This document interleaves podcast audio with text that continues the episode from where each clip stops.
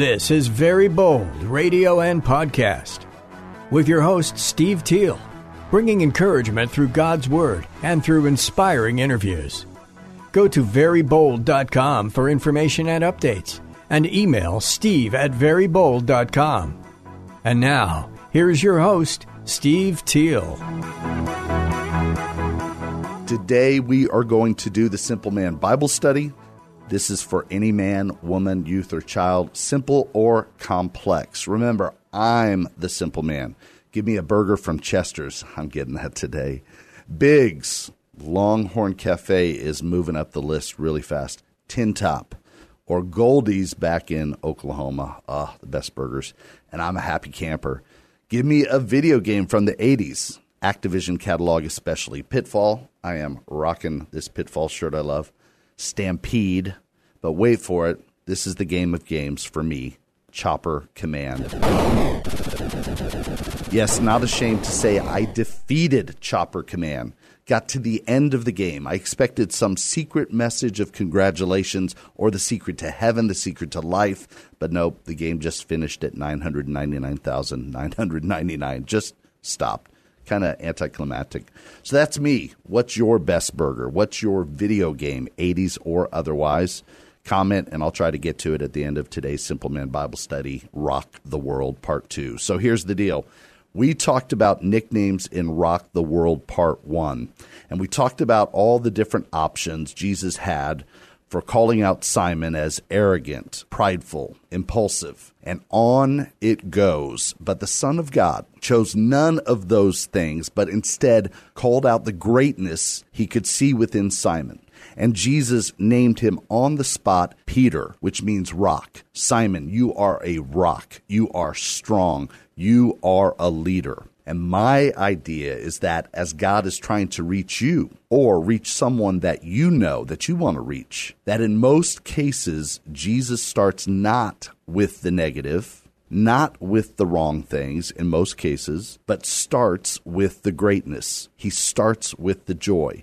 And so I also encourage you, as you may be trying to reach someone for Jesus, someone who's hard to reach, to have that same attitude and if you're still considering Jesus, I pray that you are tuning in. If you're just considering Jesus, my encouragement in that episode that we talked about, Rock the World Part 1, and for now, right here, is to listen. Listen for the voice of Jesus as he calls forth greatness in you. He wants to do that. He wants to speak to you. Listen and hear if Jesus is telling you something unexpected about yourself. If you're on the podcast, put it on pause and listen listen to this. Jesus tells you you are this. Listen. Jesus tells you you are, and let Jesus fill in the blank. Listen. There's something that he enjoys about you that he wants to call forth. There's something he wants to tell you. Now, if you're already there and you've already felt the love of God, you're growing in it, you're doing good, you've felt that affirmation and encouragement of God, then what happens next? Well, in our case, we are experiencing Jesus through the eyes of Simon Peter, that fisherman slash entrepreneur. And so we see what happens with him next. Now, there's here's a spoiler for you. What we see is the power of Jesus. What we witness is Jesus' power working around us. Now, sometimes we miss it. Sometimes we don't realize the people around us, the things that God is doing to get our attention, to show us that He loves it, loves us. Sometimes we miss it. You may not be watching for it. So I have to tell you, watch for it. Even this morning, I'm not going to get into it now, but uh, with Peanut Butter Bowl, I'll tell you later just the way God has responded and opened up some doors and arranged some things and uh, my good friend coach ron riddiman i mean he could just see god at work and it's just awesome. But if you're not watching for it you may miss it. So i pray that you open your eyes to see what good god is up to. Maybe it's in your wife. Maybe it's in your child your youth. Maybe it's in a neighbor or a boss or a coworker. Maybe somebody in your life or a teammate when I say that it's natural for some to resist and, and be skeptical about what God is doing in others' lives, just because they think God has done something good in their lives, this is what the skeptic says. Why should I believe it? But if you'll give it a fair shot and put your skepticism, just put it aside a little bit, give it a chance, and ask, what if Jesus really did do a miracle in that person's life? It's very easy for us when someone says, Jesus did this for me, to kind of, you know, come up with, well, did he really was or was it just a coincidence? But maybe, just maybe, Jesus is at work. So I want you to just put that skepticism aside Maybe there's a marriage that is saved, a change, a transformation. Maybe a selfish, egotistical, completely independent person is changed by God. And if you look closely at their life, you see a difference. Examine it. Be honest. You knew this person as one version of themselves. You may have liked that person. You may have really liked them. You may have even liked that version of themselves because it reminded of you and you understood that fierce independence and hard headedness or that logic, whatever it was. Now, when you look at their life and they are not the same, how do you explain it? How do you explain that they are more patient, kinder, more joyful, more positive? Should you just dismiss that transformation? Should you chalk it up to coincidence or possibly should you just maybe entertain the idea that maybe Jesus.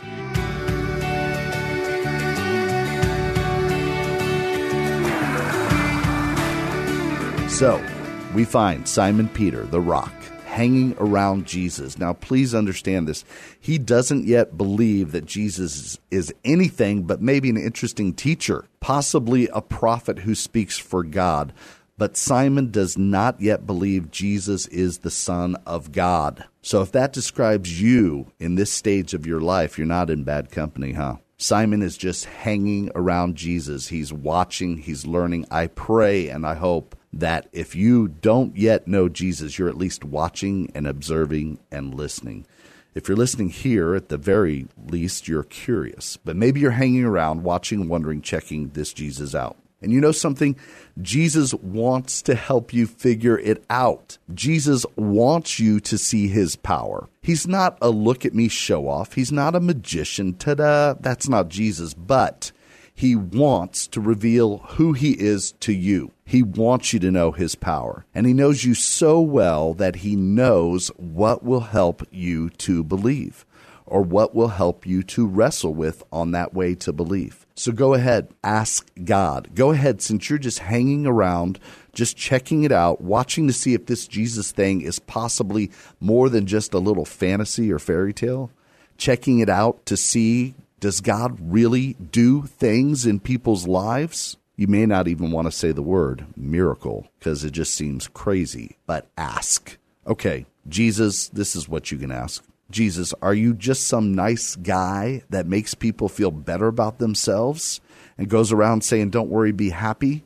Or are you a God that wants me to know you're really God, that you're powerful, that you're interested in my life, in every detail of my life? Then I'm asking you, Jesus, if that's even a chance, reveal yourself to me. Show me, and then do your part. Watch to see if God is doing things in your life observe others. You've been observing others already. So let's follow Simon, who's hanging around Jesus. In fact, he's hanging around Jesus enough that Jesus shows up on his doorstep. They are acquaintances, they're friendly now. Jesus is at your house, Simon. And Simon, your wife is there. Are you getting a picture? There's a lot of people there. Did you know Simon Peter was married? He was. Yep. And there's more family. Andrew is there. It's a big home. Simon's wife, like I said, is there. So is her mom. And her mom is really sick. And apparently, they, the infamous they, who is the they now? Is it the wife? Is it Simon Peter? Is it Andrew? Apparently, whoever the they is, have seen enough of Jesus to know that he's the one to ask for help. And I don't know if they had seen miracles yet or not. Have you seen Jesus heal some people? physically, miraculously, or emotionally, relationally? Have you seen someone who has forgiven something so hideous and ugly, and they've said to you the only way that they could forgive was because of Jesus? You know, you should probably see someone physically healed by Jesus, like just healed. It's great. It's fantastic. We had Mike and Dana Dutson in here a couple of weeks ago. I believe God brought a lot of healing to him And I know that he used the doctors and the nurses and the medicine. It's great that God does that, but I think God was doing more. But all that, the doctors and the nurses, we praise God for you guys every day. Uh, it's very important stuff. But it's also cool when Jesus just goes, You're healed. You're healed. That sickness, it's gone. You're healed. That headache, it's gone. That knee pain, it's gone. It's really cool when Jesus just says, You're healed. In this case, Simon's mother in law has a high fever and they ask Jesus for help. So while you're hanging around Jesus, checking it out, you might try asking for help as an experiment, as part of the process. You ask your friends for advice from time to time, right? Every once in a while. You should give this a shot. What have you got to lose? I guess you could feel silly that you asked and nothing happened. Still probably worth checking out. So here's what happens. This woman has this high fever, Peter's mother in law. Jesus bends over her. You ever have a high fever? I had one pretty recently, just got the chills, just laying down, just fetal position up, just miserable. That's what I imagine this woman is feeling. Says in Luke 4, Jesus rebuked the fever. That's interesting. Rebuked the fever. He's annoyed by this sickness. He's annoyed by this illness. He just doesn't seem to care for it, so he rebukes it. He rebukes. You ever been rebuked by a coach or by a parent? Jesus rebukes this illness, corrects it with energy. Leave, fever, just go. Just be gone. Illness, be gone. This is the only time we have Jesus recorded rebuking an illness, and that fever left because Jesus says, boom, gone, done, healed. And Simon is watching this and taking it in. And so are others. And so, what do you think happens? They spread the word and they bring people to Simon Peter's house with all sorts of various kinds of sicknesses. And Jesus lays his hand on each one of them and heals them. Now, Simon Peter is taking it all in. That sounds like a lot of miracles. It's easy for us to think, well, shoot, if I saw 25 miracles in one night, I'd believe. But you know something? People still don't believe, even if they see 25 miracles. Somebody will, but somebody won't because they just resist and suppress and don't want to hear it. And they just keep explaining it away. But you know something? Sometimes it just takes one sometimes it just takes one miracle, and I believe God wants to do something to get your attention, and I pray that your eyes are open. Maybe you've missed some of your miracles. I know I've missed some of mine. So, what do you do if you're Simon Peter? Admire this, maybe? Uh, what do you do next? You think about, man, that was really cool, but I got to pay the bills. I got work to do. Those bills are not paying themselves. So I got to put some fish on the table, right? Grab a lunch pail and get back to work. So Jesus does all these miracles, but there's still work to be done. So Simon Peter and his brother Andrew, as well as another pair of brothers, James and John, are fishermen. In fact, it says that they were business partners. The best fishing was at night, so they go to work at night. Now, I don't know what your job or your career is right now, or what you have going on, or your sport, but I want you to think about a really really bad day for you, an off day, or even part of a day. Sometimes I just have part of a day that's just awful. a day where nothing goes right. Just, it's brutal, right? I don't know about you, but for me, a, a bad day seems to often involve technology fails. I know, I know this is first world problems. I get it. Computer crashes. My iPhone touchscreen hasn't been working lately. It's just decided not to. I can get so frustrated and it is it is not pretty. Or a bad sports day. Let's go back. This is Throwback Thursday. Let's go back. I remember even in sixth grade. Have you heard of Salinas, California? That's where I was living with my family. My dad was stationed at Fort Ord, California sixth grade little league before the season started we had this practice game but you put your uniforms on and all the teams were there but the little league field wasn't ready so we're at the junior high there's not even a pitcher's mound i'm not making excuses oh yes i am uh, we've got a problem here this day. I think we called it a jamboree. It's a california thing. I was a pretty good little league pitcher but not that day. I could not throw a strike to save my life. Now, fortunately for me, my little league coach was a bit of a masochist because he managed to leave me in that game batter after batter as I just watched a carousel of runners or walkers go around the bases. It was terrible. So he managed to leave me in the game so I could fully endure the humiliation of utter and complete failure. Now, my dad was not my coach. You need to know that. but he was a college baseball pitcher at OU. Yes, that's a part of my Boomer Sooner pride. But that day of my epic fail, before anyone knew what an epic fail was, after it, my dad worked with me and he helped me to understand what I was doing wrong. He got me back on track because he knew what he was talking about. I had a really good little year after that instruction, after that coaching. I made the all star team, and our team advanced pretty deep towards making that trip to Williamsport, Pennsylvania. But trust me, it wasn't because of me because uh, I was sitting on the bench really well. I was the best at sitting on the bench. But I'm just saying, it was a pretty good season. Now, another season of baseball later, I decided I was having more luck making baskets in the driveway than I was hitting a curveball, a changeup, a fastball, or truth be told, if they put a watermelon up there, I don't think I would have been able to hit it at that point. So I switched to basketball. That became my sport. And I was pretty decent too. It's scary to say that because uh, some people have seen me play basketball, so they know I'm not that good. You ever have a bad day at basketball? I have. Can't made uh, can't make a shot to save your life. I've had one or two hundred of those bad days. One of those days, while in high school, I was playing basketball at the Pentagon. Wow, that's cool. That's weird. Yes, the Pentagon, Washington, D.C. My dad was working there, and so on some Saturdays, we went up to the Pentagon to play basketball. Now, let me tell you something. My dad was a very good athlete. I'm down here, just your average athlete. My dad was a very good athlete. He was good enough to be a successful starting pitcher at Oklahoma, like I said. And when it came to basketball, well, he was quite an accomplished pitcher. Just kidding. He was actually pretty good. He was a really good athlete. He had this little shot across the middle of the lane, just real nice. But I was 15 years old. And just because I, at the Pentagon, was having a bad day missing my shots, my dad, the baseball pitcher's advice to me, to me, the basketball player, was not going over real well. Baseball you're the expert. Basketball, that's my sport. My dad is, if you know him, the most positive, enthusiastic, incredible man in the world. Y'all think I'm enthusiastic? No, meet my dad. My dad came up with clever ways of trying to trick me into shooting better without sounding like he was correcting me. He'd say this You know, something that's always helped me, something that's always worked for me. This is what he would do. I love it. it. Is putting a little more arc on the ball, just a little more arc on the ball.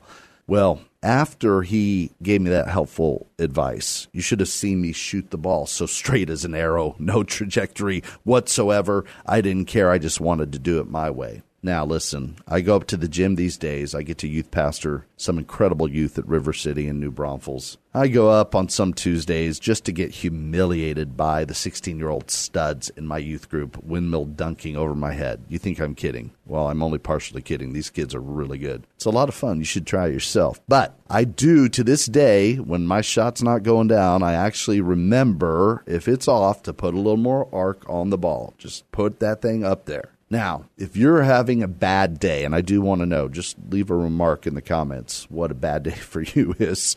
You don't necessarily want to hear it from somebody, some advice, especially when it's from someone and you're thinking, this is my area of expertise. You're not helping. You can't help me, right? Ever have that day? You know what I'm saying? Well, guess what? Guess what happened to our buddy Simon Peter? He had a no good, rotten night of fishing. None of his partners had a good night. They caught nothing. Now, this just isn't going to the coast and just having fun and wanting to catch some fish. And if you don't, maybe it's okay, maybe it's not. This is his job. This is his profession. This is not getting the sales. This is not, you know, having the success that you want. He caught nothing, empty handed all night and nothing.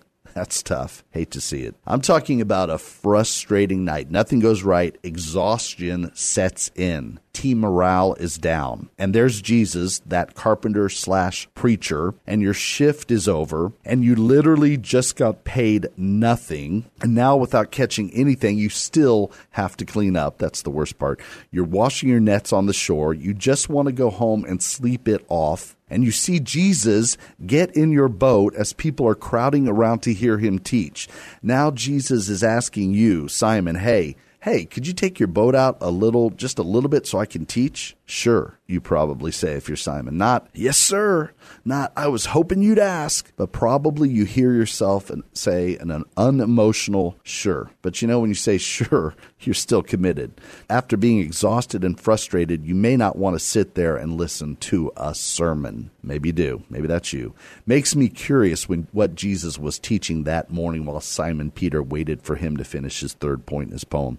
When Jesus puts a bow on the sermon and tells the people, you don't have to go home, but you can't stay here, he turns to a tired, eyes half closed, just get me home to bed, Simon Peter, and Jesus says, hey, let's go out deeper. Let down the nets for a catch. Now, there's two schools of thought as to Peter's reply. You're going to land in one, or maybe you'll come up with a third. We'll know for sure when we track the fishermen down in heaven and try to get the details figured out from the source himself. It's not real critical which one you choose, to be honest with you, but some people think that Simon Peter's response to Jesus after he says, Go out deeper and let the nets down for a catch, is faith and obedience. Some people think that. And others think, uh, maybe not so much. Maybe at best some reluctant obedience. We know from Scripture the words that Simon says, but we don't know his tone or attitude behind it. He says, Master, we've worked hard all night and haven't caught anything. Again, imagine the different tones you might hear. But because you say so, I will let down the nets. Now, for me, this sounds like me talking to my dad. Look, I've been shooting all day, I've been putting more arc on the ball, but because you say so, that's fine. You're just tired of it.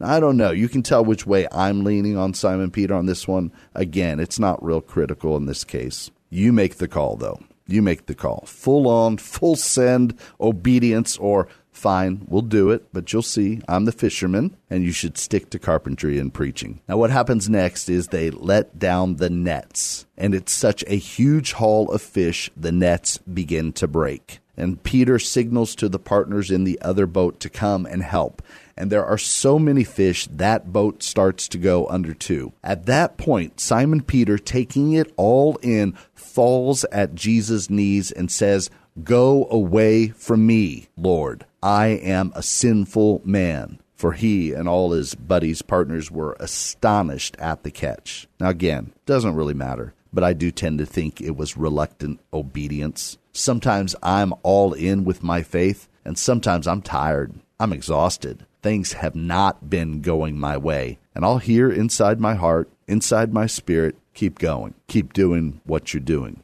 or keep reading my word, keep writing, keep shooting, keep fishing, keep asking for me, God, to reveal myself to you. Keep asking, don't stop. Now, sometimes I'm just like, Lord, you are kidding me. I just want some sleep and forget about this day or night or project or failure or meltdown and reluctant or not, if I can just power through and do what Jesus says, just get a reluctant or not or okay, fine, Jesus, or obedience. If I can just get that yes out, okay, Lord, can't wait to see what you're going to do. I, I'm not usually like that.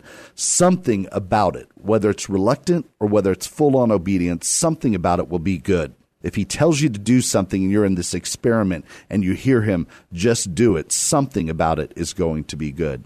Jesus wants to tell you something to do. And I don't know what it is for you today about letting the nets out. I don't know what it is. You've got to listen. You've got to hear him throughout the day. It may not be right now. It might be as you're going about work or as you're going about family time that you hear something and you're going to be, whoa, well, I better try that. Or maybe you'll have reluctant obedience. Maybe today it's going to be, trust me. Maybe you're going to hear that. Maybe you're going to hear, stay calm. Maybe you're going to hear, don't be afraid, only believe. Don't be afraid, only believe. Maybe it's forgive. Maybe it's bless. Maybe it's give. Or maybe it's just don't give up. Keep seeking the truth but Jesus wants to say something, so be ready to say yes.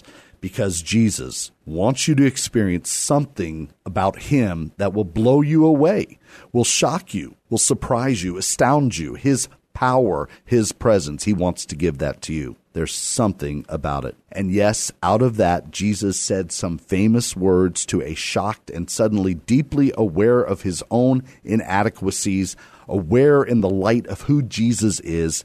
He's aware, Simon is, of his own sinfulness and pride. And here again, Jesus could have pounced on it, could have said, Finally, Simon Peter, you realize I am something better than you. Now you finally get it that you are a sinner. He could have done that. He could have said, Let's talk about this. No, even in this, Jesus is building Simon Peter up. He says, Don't be afraid. From now on, you will fish for people. You'll be bringing people to me, Simon. You'll be catching people for me. And in that moment, that power moment, they left their businesses behind and followed him. So listen, watch, observe. Jesus wants to speak to you. Jesus wants to show you his power, his miracle. He is ready, so be watching. So, whatever you're doing today, as you're asking and seeking him, I want to pray that you will be very bold.